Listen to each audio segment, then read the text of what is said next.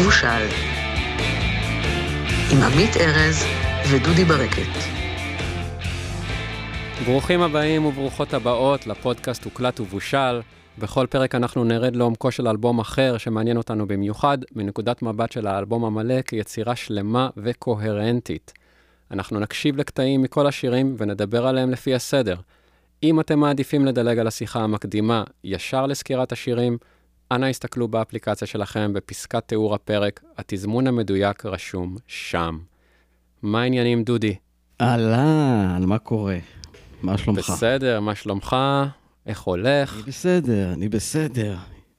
מה, עוד פרק? פרק 2 פרק שמח. שתיים.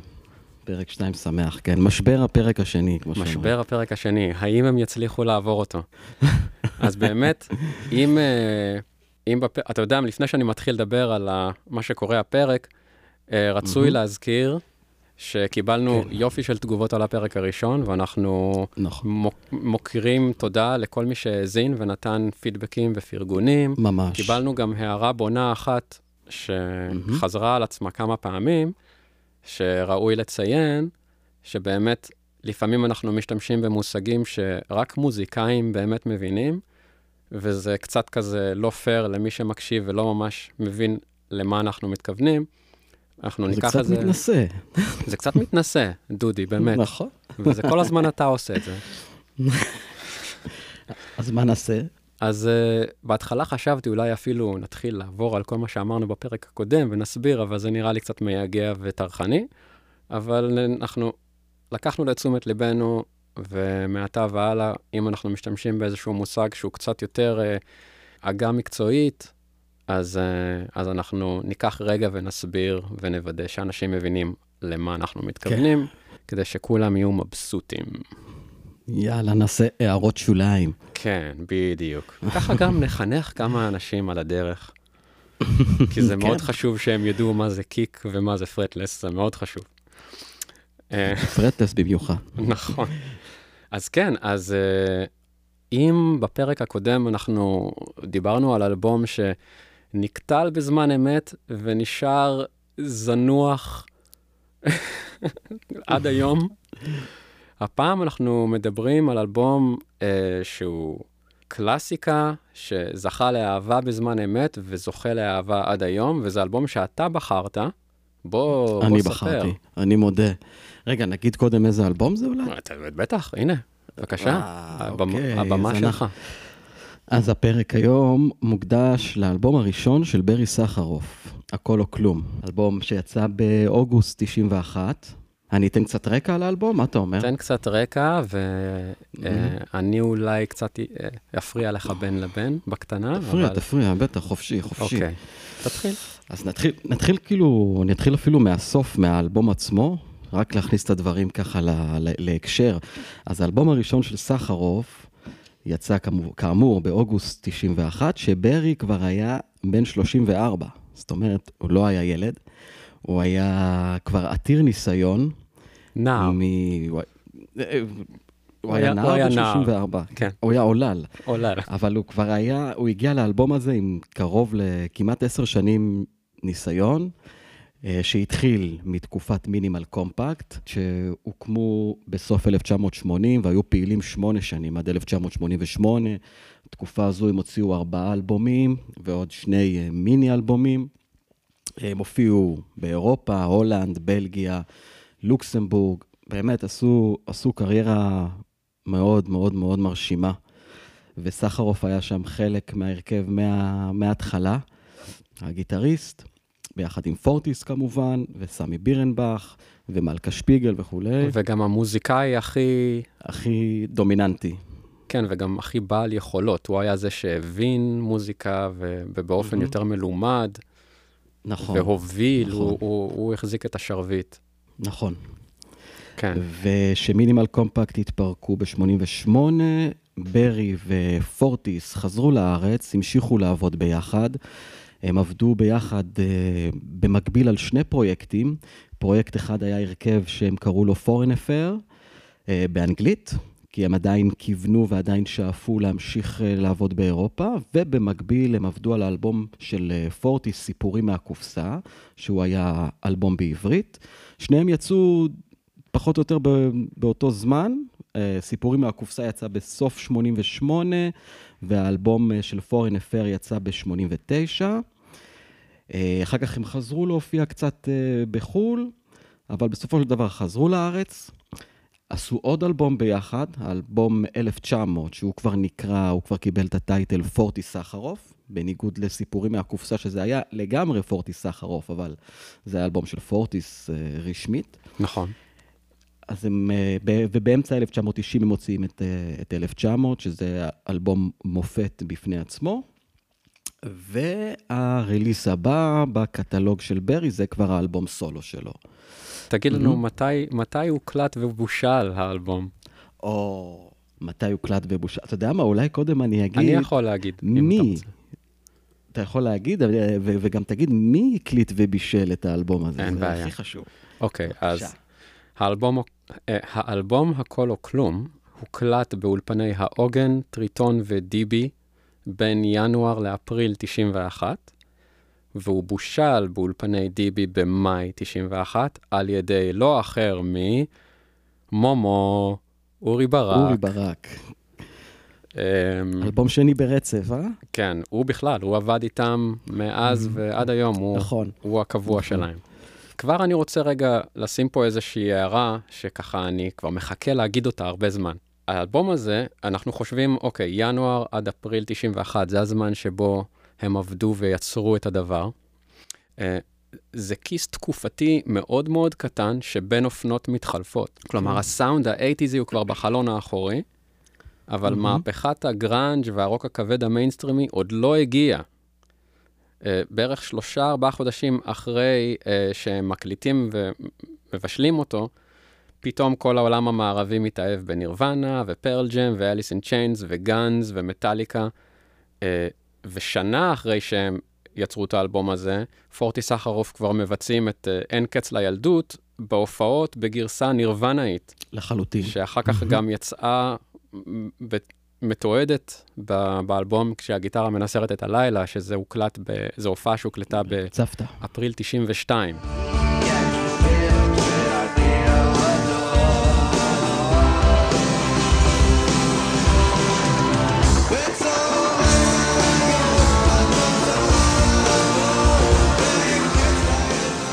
אז יש כאן איזשהו עניין, אה, לדעתי, ב, בסאונד של האלבום, כי האלבום הזה הוא כבר, הוא לא נשמע 80 הוא לא נשמע. אבל הוא עדיין, הוא רגע לפני מהפכת הכסח.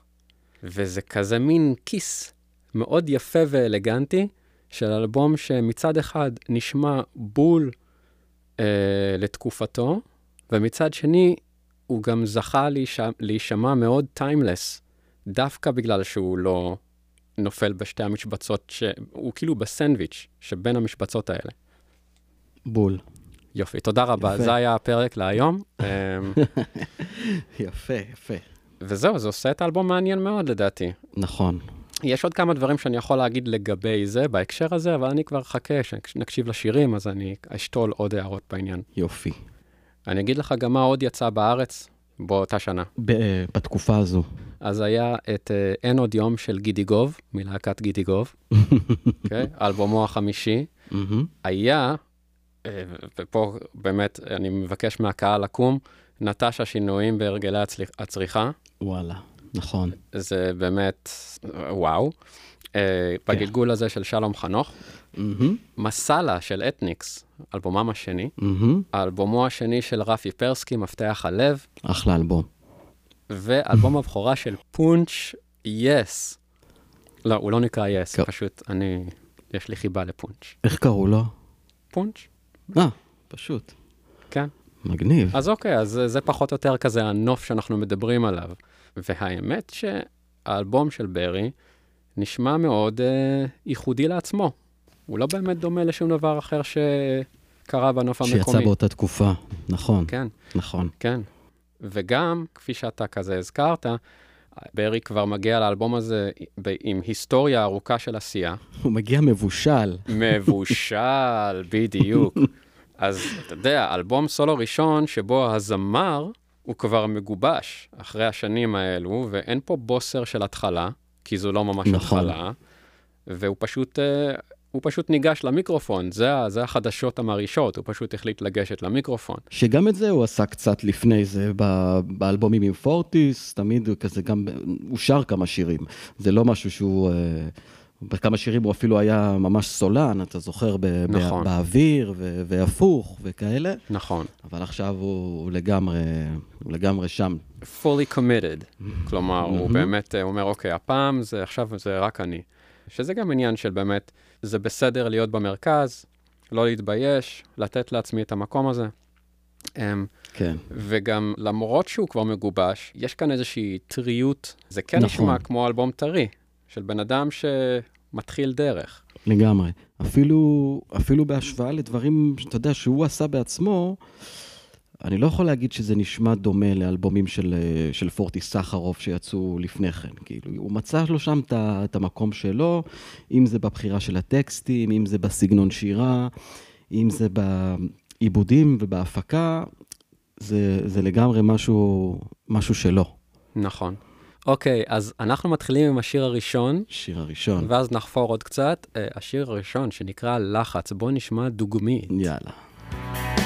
אולי הלילה את תהיי איתי, אולי הלילה את עוד תבקשי, שנשכב על הגב, על העשב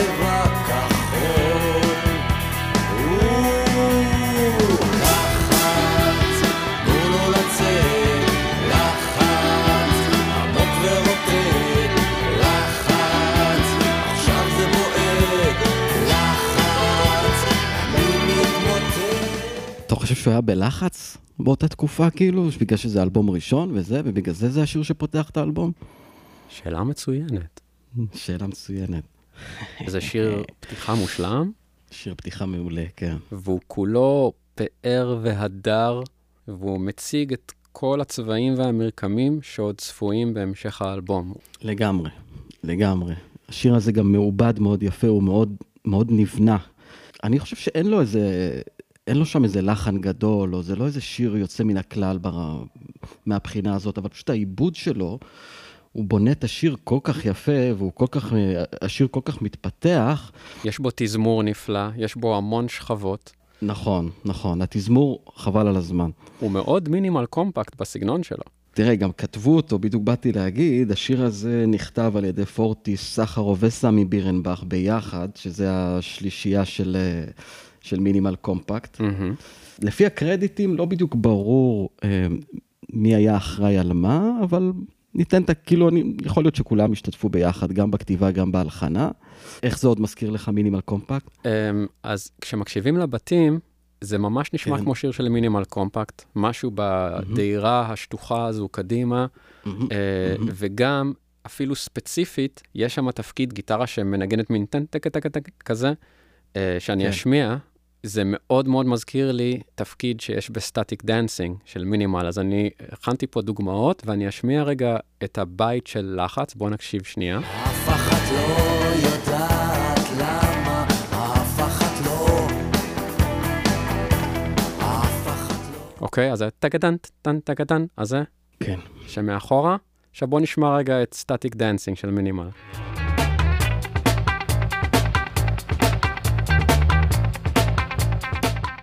וואלה. מאוד מזכיר.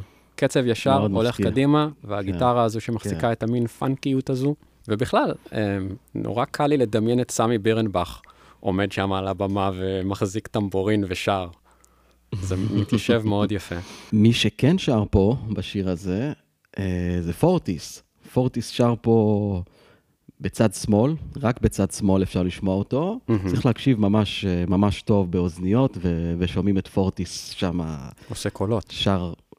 זהו, שהוא ממש שר את אותו תפקיד, הוא לא, הוא לא עושה לו קול. הוא אה, ממש אוקיי. שר איתו ביחד את אותו תפקיד, וזה, וזה מגניב. כאילו, זה מביא צבע אחר כזה ששמים לב שזה קיים. ו- וגם על התזמור, שהזכרת מקודם, התזמור, כל מה שקורה למעשה בסוף השיר הזה, השיר מסתיים בכמעט שתי דקות של קטע אינסטרומנטלי, כאילו בלי, בלי שירה בכלל, שהוא באמת מבוסס בעיקר על תזמור מאוד מאוד יפה לכינורות וויולה, אה, שלקראת הסוף גם הוויולה לוקחת סולו, ממש מנגנת את המלודיה של השיר, שזה חלק ממש ממש חזק. כאילו, הסיום של השיר הזה הוא, הוא, הוא מעיף, וזה משהו, זה איזשהו מוטיב שגם יחזור. אני שמתי לב שבשירים, באלבום הזה, הסיומות של השירים, שם כאילו, אני מרגיש ש, ש, שברי שמר את הרעיונות הכי יצירתיים לסופים. והרבה שירים פה מסתיימים בסיום מאוד מאוד גדול ומפואר של אה, נגינה מאוד מאוד יפה, שמגיעה בעיקר מהגיטרות. לפני שנמשיך לשיר הבא, אני רוצה זריז לומר, לא דיברנו על המתופף. נכון. דני מקוב מנקמת הטרקטור. Mhm. ברי הפיק מוזיקלית את האלבום הראשון של נקמת הטרקטור שנה קודם, בתחילת 1990, והוא ככה הושאל מנקמת הטרקטור אה, לצורך האלבום הזה, והוא בעצם הנגן היחידי, חוץ מברי, שנמצא בכל האלבום, נכון, שמנגן בכל השירים. ו... נכון. ולא רק שהוא הבן אדם היחידי, אין כמעט נגנים אחרים באלבום הזה, חוץ מברי ומקוב.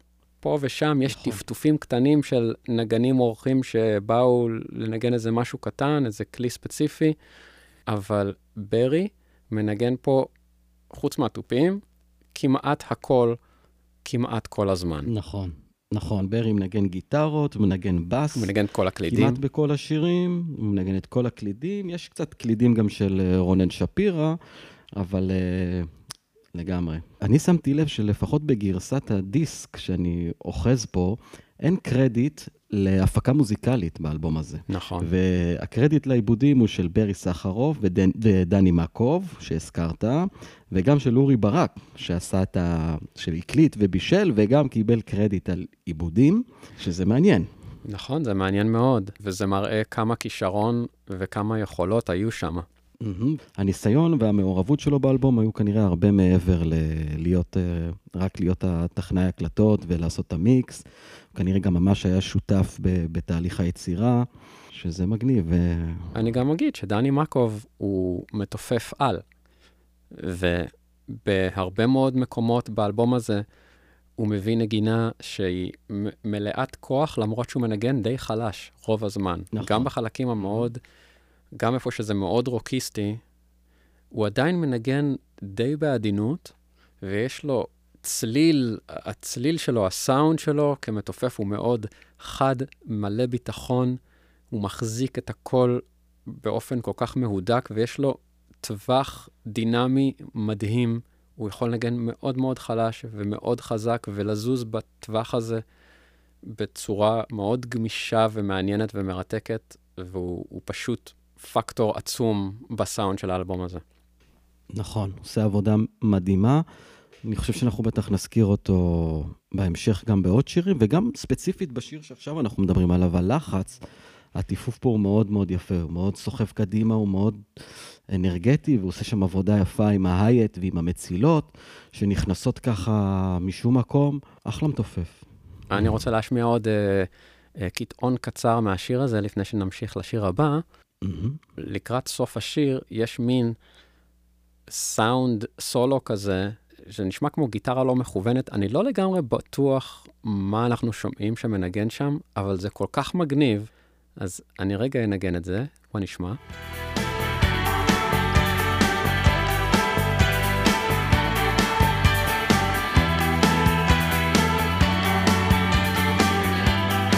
אולי זה מנדולינה, אולי זה איזה גיטרה שהם כזה לא כיוונו עד הסוף. האמת שאני, בקרדיטים של, ה...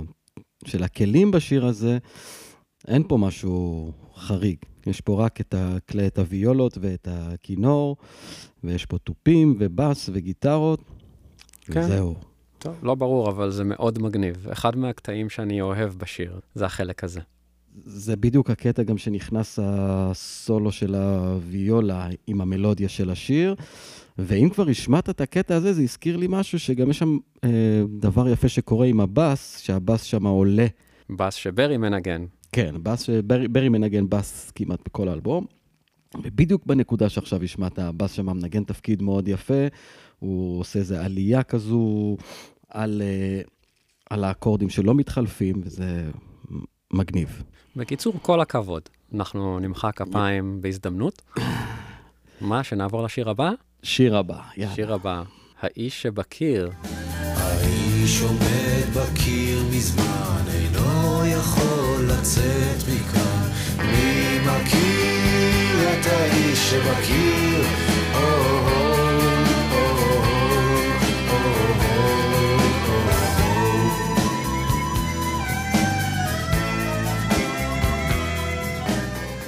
או-הו. אז קודם כל השיר הזה הוא קאבר. כן. זה שיר שהוא יצא ב-1955. מי שכתב אותו זה יהודה פרדיס, אני מקווה שאני אומר את השם משפחה נכון, לא מצאתי גרסה מנוקדת. הלחין אותו מאיר הרניק, וביצע אותו אה, זמר שקוראים לו שמשון ברנוי. מהמם. שוב, ב-1955.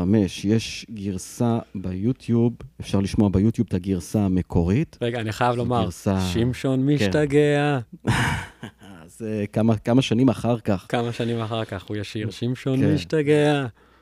לא זוכר איזה שיר זה אפילו. גם אני לא זוכר, אני רק זוכר שזה אחד אחרי בעל זבוב. נכון, שזה שיר מדהים בעל זבוב. אוקיי, בוא נכון, נמשיך, סליחה. נכון. אז קודם כל, מי שלא מכיר את הגרסה המקורית של האיש שבקיר, מאוד מאוד ממליץ אה, לחפש אותו ביוטיוב. זה שיר ארץ ישראל כזה, עם אקורדיון, האקורדיון הוא הכלי הדומיננטי שם, הזמר שמשון ברנוי שר עם איזשהו מבטא, אה, אני לא יודע, אני חושב משהו אירופאי. בתוך הקיר עומד אדם, בדד בדד עומד הוא שם.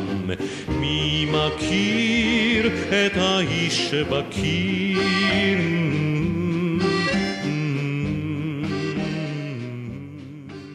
ברי השאיר את הלחן כמו שהוא, פשוט אה, לקח את השיר לגמרי למקום שלו. ועוד סיפור מעניין על השיר הזה, השיר הזה נכתב בהשראת אה, סיפור צרפתי שנקרא חוצה הקירות. הופה, בואנה, אתה היום מביא לנו פה אינפורמציות. כן, האמת שהשיר הזה מאוד מאוד סקרן אותי. אני זוכר שבתור ילד השיר הזה מאוד, אה, מאוד אה, הצית לי את הדמיון. שחשבתי, מה, מה, מה זה לעזאזל האיש שבקיר? כאילו, איך יכול להיות שיש איש בתוך קיר? זה, זה, זה משהו קצת מפחיד. אז קצת בדקתי. הש, אז אה, היה סיפור צרפתי, כאמור, שקראו לו חוצה הקירות, והגיבור של הסיפור זה, זה איש שמגלה יום אחד שהוא מסוגל לעבור דרך קירות של בתים. ואז הוא מנצל את המצב הזה לטובתו, עד שיום אחד הוא נשאר נתקע. תקוע בתוך הקיר, כן, כן. וואו. זה האיש שבקיר. סיפור טוב. סיפור טוב, נכון? הש, הס, הסיפור הזה גם עובד לתסכית ב- בכל ישראל. והשיר נכתב אה, עבור התסכית הזה, הייתי הולך לראות את זה בקולנוע, אם היו עושים אה, עיבוד אם קולנוע. היו עושים מזה סרט, כן. נכון? כן, כן. נשמע, נשמע מעניין. נשמע מעניין. אני עוד אספר על השיר הזה שערן צור מנגן פה בס. אמרנו ש, שברי מנגן בס ברוב האלבום, אז ספציפית בשיר הזה ערן צור מתארח, מנגן בס. יש פה אחלה תפקידים של כלי נשיפה. הכלי הנשיפה האלה, שמענו בסוף, ה... בסוף הדוגמית שם נכנס כלי נשיפה, וזה לא המקום היחידי באלבום, גורם קצת לחשוב על כמה שנים קדימה, שברי מתחיל עם אה, ככה זה לאהוב אותך, להכניס כל מיני כאלה זומבות וכלים מהמם. כאלה שלוקחים את השיר למקום קצת יותר אתני מזרחי, וזה מהמם. קצת מרגיש לי כמו מין רמז מטרים, כשזה קורה באלבום הזה, שהמוזיקה בו היא יחסית לא מאוד, אה, לא מאוד בסגנון המזרחי, שהוא אחר כך פנה אליו, אבל כבר יש פה כל מיני נגיעות קטנות פה ושם. נכון, יש פה, ואנחנו גם נגיע אליהם בהמשך. מסקרן אותי למה זה השיר השני באלבום, ואני מרגיש שזה שיר שהוא קצת פחות מעניין לעומת שאר האלבום. נכון, אין, אין לו פזמון למעשה. לא יודע, אני לא כל כך מבין את, את המיקום שלו, אבל זה שיר שקיבל די, די הרבה תשומת לב, וכן, נכון. אולי בגלל שזה קאבר, היית זונח אותו. מהמם. נראה לי. כאילו, הייתי אולי מוציא את זה כזה כסינגל לבד. נכון, יש בזה משהו. כמו שתערובת אסקוט עשו עם uh, מה יש לך גברת לוין, כן, כן. שזה גם קאבר לשיר כזה ארץ ישראלי עתיק, אבל הוא לא נכלל באלבום של תערובת אסקוט, יצא באמת כ... רק כסינגל. אורייט. נמשיך, שיר הבא. בוא נראה, יש כאן עוד איזושהי דוגמית שאני הקלטתי מהשיר הזה, ואני לא זוכר למה. בוא נקשיב לרגע ונראה.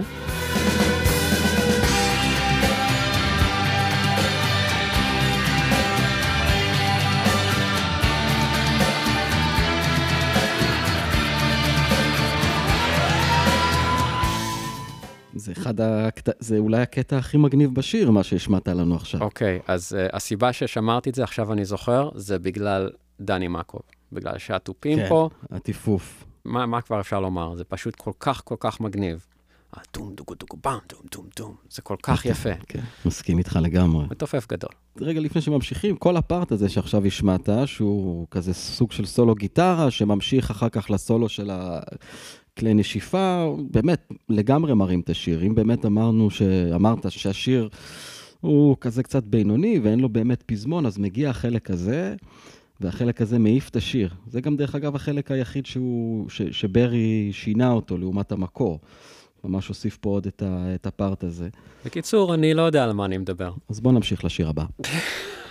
אוקיי, אה, השיר הבא הוא אמונה עיוורת. אולי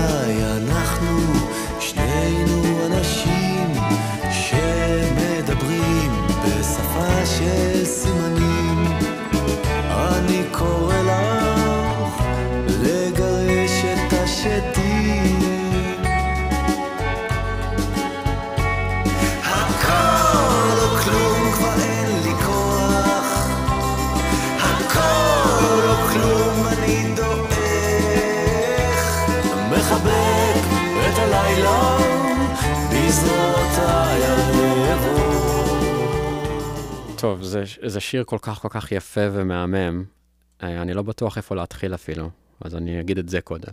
נכון, זה, זה, זה, נתחיל מפה, שזה באמת שיר מאוד מאוד יפה, עם לחן מאוד מאוד יפה, ועיבוד מאוד מאוד יפה, ובוא, שתף אותי, מה עוד חשבת? Um, יש משהו ב, ב, בדרך שבה השיר מתחיל, וזה דווקא לא משהו שנמצא בדוגמית שהשמענו עכשיו, שאני מאוד אוהב, וזה הסאונד של האקורדיון או מין מפוחית שמגיע מהקלידים שברי מנגן, לפחות על פי הקרדיטים אין אקורדיוניסט בשיר הזה, אז אני, נכון, יש רק קלידים. אני מסיק שברי ניגן קלידים עם סאונד של אקורדיון. בוא רגע אני אשמיע את ההתחלה של השיר, שכולנו נשמע על מה אני מדבר.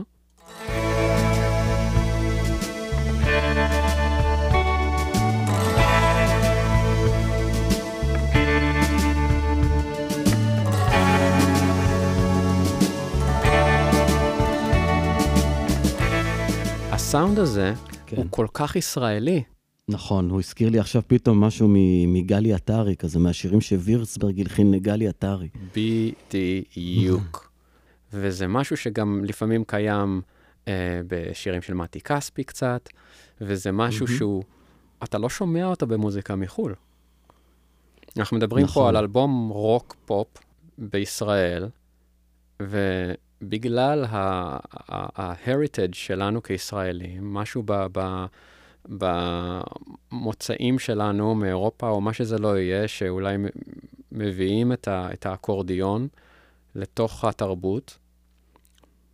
זה, זה הצליל הזה הישן של, ה, של הישראליות העתיקה הזו, שנכנס פנימה לתוך שירים, לצורך העניין, מודרניים של פופ ורוק.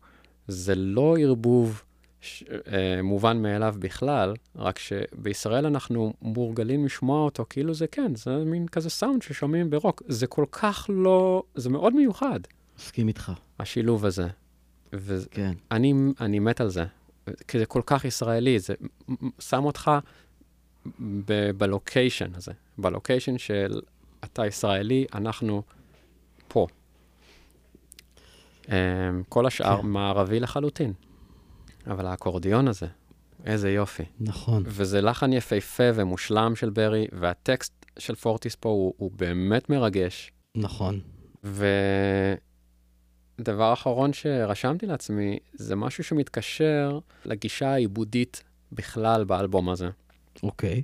כמעט כל השירים מתחילים כבר ממקום שבו הכל גדוש ומאוד שמן ומלא צבעים ושכבות, כבר מהבית, ואז הפזמונים מגיעים, וזה לא גדל באופן דינמי בדרך כלל כשהפזמון נכנס. אין איזו הרחבה מאוד מאוד משמעותית או כוח. Uh, במקום זה, כאן, במקרה הזה, מה שמאוד יפה לדעתי, זה ששני הדברים היחידים שבאמת משתנים בין הבית לפזמון, זה שכמעט בלי שאתה שם לב, נכנסים כלי הקשה כן. של יובל שפריר, יש שם טמבורין נכון, וכזה. טמבורינים, נכון, נכון. נכון. וזה פותח מעט את התמונה ואת הריגוש מהמם. בפזמון. חוץ ממנו, Mhm. יש גם uh, את הדר הלוי ששרה קולות uh, קולות גבוהים. אופראיים כאלה מאחורה. כן, ואני חושב שזה שיעור מאוד יפה בעיבוד, לשמור על איפוק ולהרחיב את, ה, את הריגוש של השיר על ידי דברים קטנים וצנועים, שהרבה אנשים אולי אפילו לא ישימו לב שהם בכלל נכנסו, כי זה כל כך מרומז וצנוע וקטן, אבל זה מביא את האפקט. כולם, לכולם ברור שהפזמון נכנס. נכון. למרות שהם לא מתאמצים מהמם. לעשות את זה. אני גם כנראה אצביע על זה בעוד כמה שירים בהמשך. רמז מטרים בשיר הבא, ערב חולה. אה, אני אצביע על זה כי זה קורה שוב, אבל זה עוד יותר מעניין לחשוב על זה ביחס לתקופה הזו, לכיס הקטנטן שהזכרתי קודם. מהפכת הגראנג' עוד לא הגיעה. מהמם. כל העניין הזה של חזק חלש חזק, לנגן בית שהוא יחסית רזה, ואז לכסח בפזמון, לפתוח הכל, ואז לחזור, זה עוד לא קורה. זה עוד לא קיים. כן, זה עוד לא היה. עוד לא היה את הקטע של ה... עוד לא היה את פטנט הדיסטורשן בפזמון, נכון, ויאללה. נכון. זהו, זה כל מה שיש לי לומר על השיר הזה. כל השאר זה כבר סתם אה, לטחון מים מבחינתי, זה פשוט שיר נהדר, קצת מאוס, בסדר, אין מה לעשות. אז אני ברשותך אוסיף כמה דברים. בטח. הטיפוף שם, אני מאוד מאוד אוהב גם. הזכרנו דני מקוב, תופף שם מדהים, הוא מנגן מקלות זרדים, מהמם. שזה מקלות, כמה מקלות דקים שמאוגדים ביחד, מהמם. והם נותנים סאונד שהוא מאוד מאוד, שהוא בין אה, מקל למברשת. והוא עושה שם דברים מאוד מאוד יפים עם הסאונד הזה. הסאונד הזה גם מאוד מאוד מתאים לאווירה הכללית של השיר, לאווירה הרגועה של השיר. כן. ועוד דבר שמאוד תפס לי את האוזן ו- ו- ומאוד כיף לי לשמוע אותו, אה, זה התפקיד בס שם, שברי מנגן. בבתים, בכל פעם ש...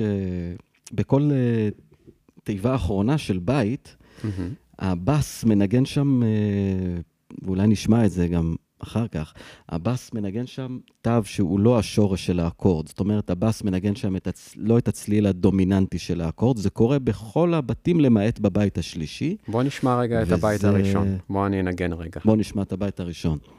באמונה עיוורת אני צועד על פי תהום כמו אבן מתגלגלת שעומדת במקום אחכה לך עד החיוך האחרון על החיוך האחרון. כן, בבית השלישי, בבית השלישי אפשר לשמוע אה, אה, את, ה, את הבאס מנגן את השורש, אבל פה באמת יש איזה משהו קצת טיפה חריף ב, ב, ב, ב, בצליל הזה, וזה משהו מאוד מאוד יפה, זה אחלה פטנט, אני, אני מאוד אוהב את הפטנטים האלה. יפה. לא שמתי לב לזה, וזה באמת אה, יפהפה. חוץ מזה, אה, יש את החלק של הסולו גיטרה שם, כן, שמגיע, כן, כן.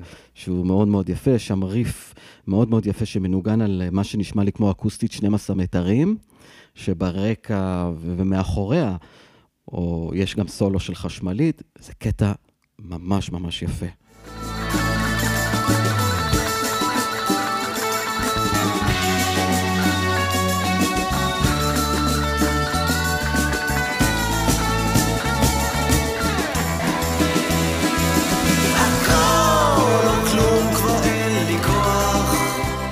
גם את זה אני שמרתי בגלל מקוב. כן, הוא עושה שם מעבר מקסים. כן. ברי פשוט בלהבות באלבום הזה. שוב, הוא מנגן על כל כך הרבה כלים. אם היית מסתכל על, אה, על הקריירה שלו בכלל, כל שאר האלבומים שיצאו אחרי, מהמם, תחשוב על זה רגע. ברי מאוד מאוד אוהב לשתף פעולה עם אנשים. נכון. והחל מהאלבום השני ואילך, הוא התחיל מאוד מאוד להרחיב את מעגל המוזיקאים שהוא עובד איתם, להביא אנשים mm-hmm. פנימה וגם לתת להם המון מקום ו-say והשפעה, ולתת להם להביא את הצליל שלהם ואת האופי שלהם, והוא מפנה מקום no pun intended, Mm, מפנה מקום למוזיקאים האלה.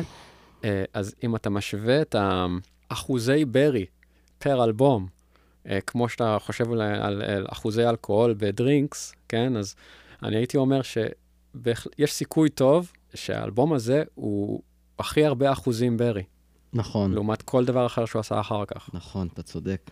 לגמרי.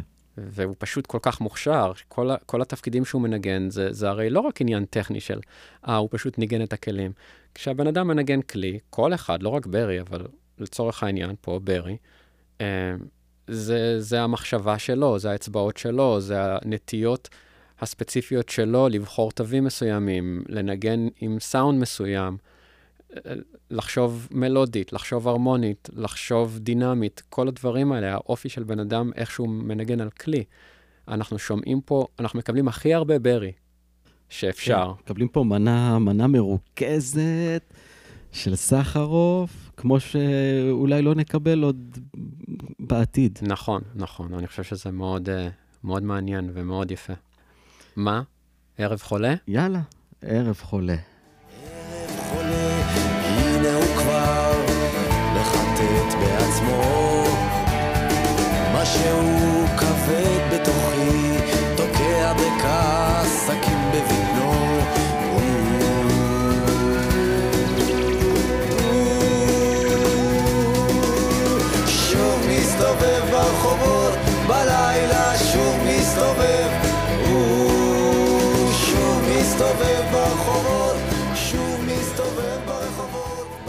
יפה. דוגמה מצוינת לתבנית החוזרת של העיבודים פה. אין חזק וחלש. יש מלא שכבות, כבר מהבית הכל נשמע בעצם די אותו דבר, הפזמון נכנס, פשוט הכל ממשיך כרגיל, מנגנים פזמון, מהמם. מאוד מאוד סטטי מהבחינה הזו. אבל הכל מאוד רחב אבל? ומלא צבעים ומרקמים, כלומר, עיבוד נהדר, מאוד יפה, הכל מאוד יפה, אבל אני רק מציין, זו דוגמה טובה למה שדיברתי עליו. את הטקסט לשיר הזה כתב ערן צור. מהמם. חשבתי על זה שהשיר ערב חולה הוא הגרסה, הוא, הוא האח האפל והמחוספס של הפוך. של... אה, לא, אה, דווקא לא, יותר גרוע, אוקיי. של ערב אבוד של דודה. מבחינת הטקסט. כן, זה הגרסה, כאילו אם ערב אבוד היה, אתה יודע, הגרסה הסאחית של, ה, של הבחור ש, שמתבאס אה, שאין לו מה לעשות בערב, ערב חולה זה אה, כזה, אז או, בא- אני אלך להשתעשע. אז בא ערן צור ו- ו- ונותן את הטייק שלו על, אה, על איך הוא מפ- מפרש אה, ערב של אה, שעמום. ערב של שעמום, ש... איך הוא- איך הוא מפיג את השעמום. כן. כן. בוא נשמע רגע קצת מעברי תופים כן. יפים של דני מקוב, כדי להלל את המתופף נכון, הנהדר.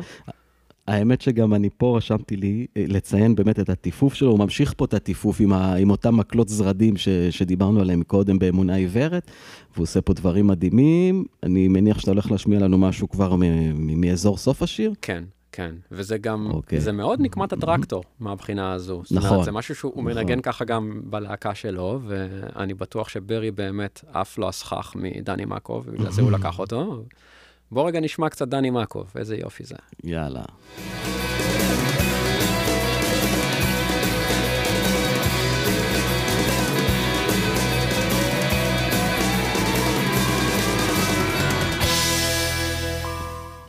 יאסו. מדהים, מדהים, מדהים.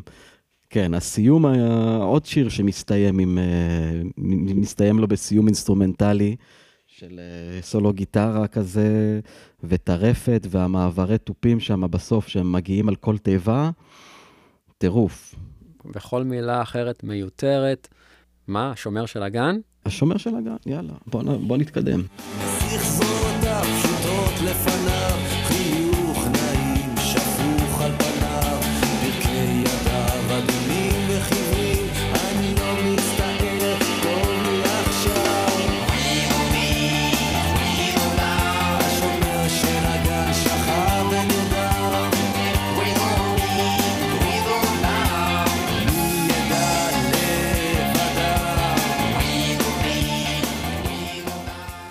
טקסט של דן טורן, הפעם. תרומה צנועה אך יפה. לא, לא, יודע, לא זוכר אם אמרנו בהתחלה, אבל את כל הטקסטים באלבום הזה כתבו, אה, כתבו לברי כל מיני אנשים, אה, חלקם משוררים, חלקם חברים ככה מה, מהסצנה, דן טורן, ערן צור, פורטיס כמובן, וזה טקסט, אה, טקסט מאוד מאוד מעניין בשומר של הגן. זה טקסט כזה מאוד אפל שמשלב אגדת ילדים, שני הדמויות האלה, טווידלדי, טווידלדי וטווידלדם, דמויות מסיפור uh, של לואיס קארול, mm-hmm. שכתב את uh, אליסה בארץ הפלאות. כן. והשילוב של, ה, של הדמויות האלה מתוך אגדת ילדים עם איזשהו סיפור מאוד אפל, אפילו על גבול האימה, שם עם שלוליות דם ו- ו- וכולי, שילוב מאוד מאוד מעניין, שאני זוכר בתור מאזין צעיר, מאוד מאוד משך אותי. מאוד מאוד משך אותי המסתורין הזה. וה, ואפילו הייתי אומר, הפחד, הפחד שיש בתוך הטקסטים. פחדתי מהטקסטים, אבל פחדתי מהם בקטע מסקרן. אני, אני סתם בתור ילד אה, בן 11, לא כל כך הבנתי על מה הוא מדבר, אבל mm-hmm. אני כן זוכר באופן מאוד... Uh, אה, מאוד ברור שזה שהוא שר Tweedledee Tweedledum, אני זוכר שהיה לי מין cringe. עוד אז, בתור ילד בן 11, היה לי איזה cringe מה, מהשילוב של השמות האלה, המילים האלה בתוך השיר, כי יש משהו כל כך, uh, הקונטרסט בין, ה, בין המילים האלו לשיר רוק מכוסח וכאילו רציני, mm-hmm. שהיה נראה לי כן. מוזר, מוזר ומביך, כאילו, ואני כזה, למה הוא שר Tweedledee, Tweedledum, כאילו, בתוך כל ה... בתוך כל הטרפת הזו. כאילו, זה פשוט הרגיש לי, כאילו, אני אמרתי לעצמי, אם אני הייתי הזמר והייתי צריך לשיר את זה למיקרופון, הייתי, הייתי כאילו מובך לשיר את זה. וואלה. אמ, ויסלח לי דן טורן, שנשמה זהב ויוצר נפלא ומוכשר, והוא כותב מלא טקסטים מדהימים, וזה שיר נהדר, כן, אני ממש רוצה להדגיש. אני לא באמת מבקר פה את הטקסט של דן טורן, אני רק אומר, בתור ילד, זה היה איזשהו מין רגע כזה של cringe כל הזמן רדף אותי. כאילו, וואו. משהו לא הסתדר לי שם עם זה. היום לא אכפת לי בכלל, לא, לא מזיז לי, אבל אני זוכר את זה. היום זה מגניב. כן. גם פה, חוץ מהמתופף, כן. חוץ מהמתופף, הכל פה זה ברי. כל מה שאתם שומעים נכון. זה ברי. נכון, נכון, אתה צודק. Masterpiece. יש עוד כמה שירים כאלה. Masterpiece, יופי של שיר, אחלה רוקנרול, אחלה גיטרות. אני חושב שזה השיר הכי רוקנרולי שהיה לנו עד עכשיו באלבום, אפילו יותר מלחץ. אני מרגיש שאני קצת חוזר על עצמי, אבל גם השיר הזה מסתיים בדקה וחצי של, אה, של קטע נגינה, בלי שירה. שיש שם סולו גיטרה כזה מאוד מאוד יפה, דקה וחצי של uh, סופר אנרגיות. מעולה, אז אני ארכב על הגל הזה ואני אגיד, לא רק שזה סולו מדהים ולדעתי צריך להיכנס לפנתיאון, של אחד מהרגעים הכי יפים שברי אי פעם הקליט, יש משהו יפה במה שקורה מאחורי הסולו. שיעור נחמד בעיבוד של שיר, תמצא משהו קטן, כמעט שלא ישימו לב, שיכניס עוד איזה קסם לשיר, ככה בקטנה. ב... ולמה אתה מתכוון פה? בהיחווה, בהיחווה, אתה יודע, בכזה, בערמומיות. תכניס איזה משהו קטן, וזה ייתן לשיר עוד איזשהו אימפקט, גם אם אנשים לא יקלטו את זה בכלל. אני מדבר על כלי ההקשה הקטנים שנכנסים אה, מאחורי הסולו גיטרה. יש כאלה מין הקשות כאלה, מביא מלא אווירה. זו הברקה עיבודית, בואו אני אשמיע את הקטע המדובר.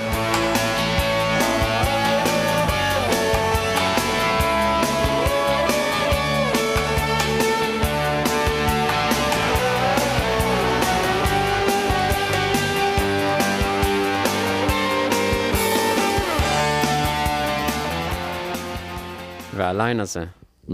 פשוט וואו, וואו, איזה ניצחון, איזה ניצחון של שיר. כלי הקשה ממש ממש יפים, יפה. למה הוא לא ניגן את השיר הזה הרבה בהופעות? אני יודע שזה מין שיר כזה שכולם, זה כזה fan favorite, mm-hmm. עוד מאז הוא היה fan favorite, אנשים היו צועקים לו, השומר של הגן, השומר... כל הזמן בהופעות, והוא לא היה מבצע את זה, ואני לא מבין איך, איך אתה לא מבצע כזה שיר. לא ברור. יש איתו, יש גרסה לייב שלו ב, שהגיטרה מנסרת את הלילה, ויש יש הופעה מאותה, פחות או יותר מהתקופה הזו, יש הופעה של אה, ברי סחרוף בלוגוס. מהמם.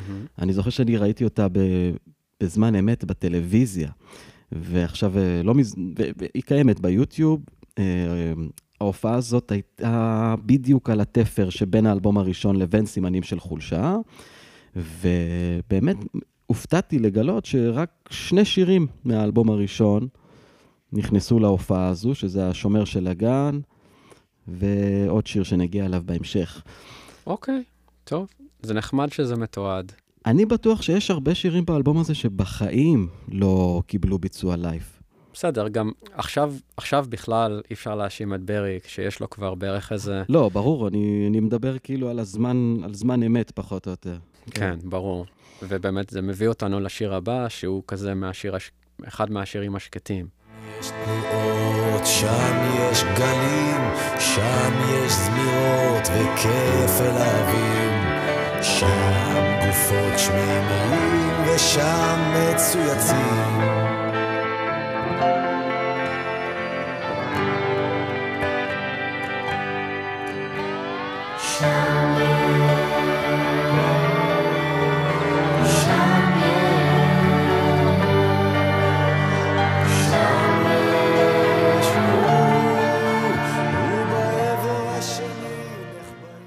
איזה שיר יפה, איזה שיר יפה.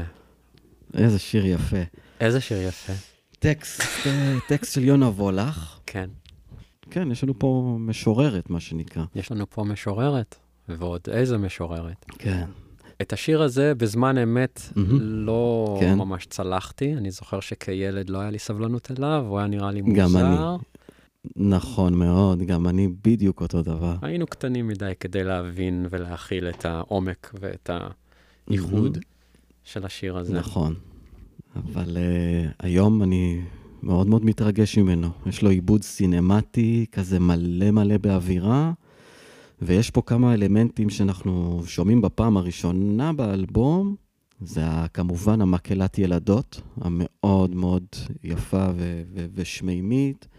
יש לנו פה את הסליידים ש- שברי מנגן, שתפקידי slide מאוד מאוד יפים, שמכניסים המון אווירה. אני רציתי לומר משהו לגבי ה slide. נדבר. אה, ברשותך, בוא כן. רגע אני אנגן את הפתיחה של השיר, אוקיי?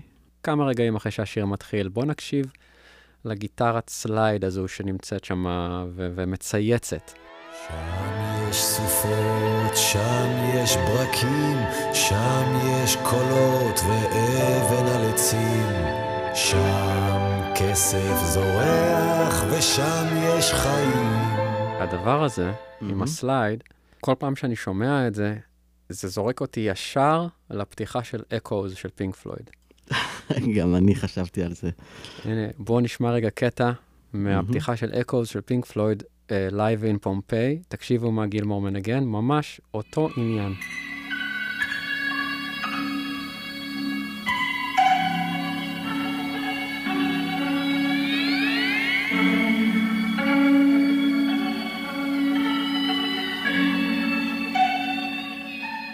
קשה לי לעצור את זה, כי זה כל כך יפה, לא נעים כן. לי לעצור, אבל זה משהו שישר חשבתי עליו כששמעתי את זה.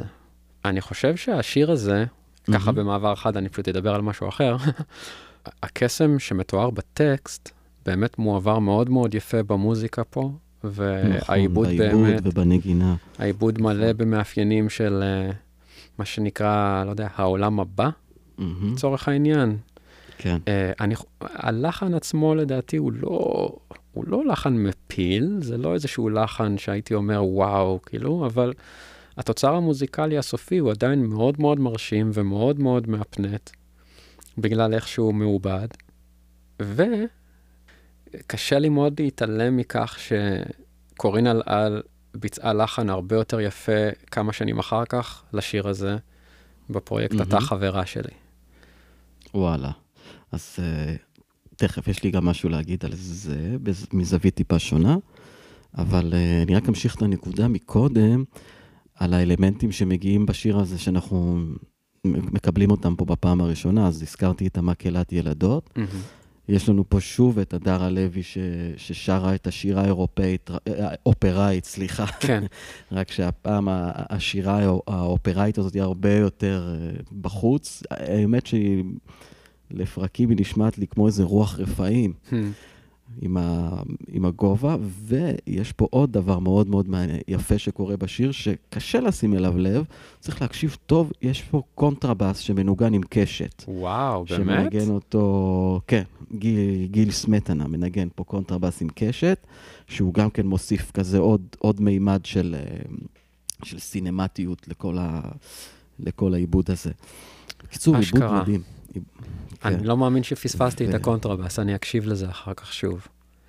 לכל המאזינים, אני ודוס- אגיד פה רגע הערה, אה, לפעמים יש דברים שבאמת אנחנו לא יכולים לשים דוגמית לכל דבר, אז מתנצלים מראש אם יש דברים שנאמרים פה ואנחנו לא יכולים לשים דוגמית, תלכו להקשיב לשירים ו- ותפקסו את האוזן לאלמנטים שהוזכרו. תעשו לעצמכם אה, האזנה מודרכת. אה, אז מתנצל, אה, אם לא הכל מושמע. ספציפית גם הקונטרבאס אין איזה חלק, אה, אתה יודע, נקודה מסוימת. הוא מנגן כמעט לאורך כמעט כל השיר, והוא מאוד מאחורה במיקס, אבל הוא נותן איזושהי, אה, איזו שכבה של תדרים נמוכים, שהיא אה, ממש מרימה את כל העיבוד הזה, ונותנת לו המון נפח. נפח וגם מין תחושה טיפה, אמנם אני לא, לא שמתי לב לקונטרבאס, אבל אני יכול לנחש מניסיון שזה מביא איזשהו נופח קצת אה, ספוקי כזה. כן, בדיוק. שמתחבר יפה עם המקהלת ילדות ו, ועם ה, עם השירה של ה... עם הרוח רפאים שם שנכנסת. כן. ו, ואתה יודע, יש לי עוד איזה סיפור מעניין על השיר הזה. לא, זה לא סיפור, אנקדוטה, אנקדוטה מעניינת. באותה שנה שהאלבום הזה יצא, 1991, אה, להקה של אה, כמה חבר'ה צעירים מחולון מוציאה גם אלבום בכורה. אתה אוקיי. יודע על מי אני מדבר? לא. רגע, רגע, אני רגע, מדבר- רגע, רגע, אוקיי, רגע. אוקיי, רוקפור? אוקיי. כן, יפה, רוקפור. ולמה אני, למה אני מזכיר את רוקפור? לא יודע. אוקיי, באלבום הראשון שלהם, רשת פרפרים, שיצא, אם אני לא טועה, חודש לפני או אחרי הכל או כלום, יש גם ביצוע לשיר הזה. הם הלחינו גם את הטקסט הזה, בדיוק את אותו טקסט של יונה וולך, וואו. הלחינו אותו גם. כן, והוא מופיע, ומה הסיכוי, כאילו, מה הסיכוי שאותו שיר אה, יקבל שני לחנים שונים וייצא בשני ריליסים שונים בכזאת אה, סמיכות אחד לשני. הזוי. אז מי שלא מכיר את הגרסה של רוקפור, כדאי ללכת להקשיב, היא פחות טובה מהגרסה של ברי, בעיניי. אני חושב שבאמת הלחן האולטימטיבי לשיר הזה, זה הלחן ש... של קורין הלל, שהיא מבצעת ב"אתה חברה שלי", ב... זה, זה קרה ב-97, כמה שנים אחר כך. אה, אז היא פספסה את התחרות, כי התחרות הייתה ב-91. נכון, היא פספסה, אבל, אבל היא מבחינתי לוקחת בגדול. הלחן שלה הוא היחידי ש... כשקורין הלל שרה אותו בלחן שלה, הכל יושב כל כך יפה במקום, כאילו זה מובן מאליו שככה צריך לשיר אותו. וזה משהו שבאמת אה, לוקח את הלחן שלה, לדעתי, כמה, כמה מדרגות למעלה. יש לך עוד איזה משהו לומר? לא, אפשר להתקדם הלאה, להפ... להחליף צד. אם אנחנו, אנחנו עדיין ב... ב... מדברים על אלבומים שיצאו על ויניל, אז אנחנו יכולים להמשיך גם היום להשתמש במושג עוברים לצד השני. עוברים לצד השני, ו... יאללה, מחליפים צד.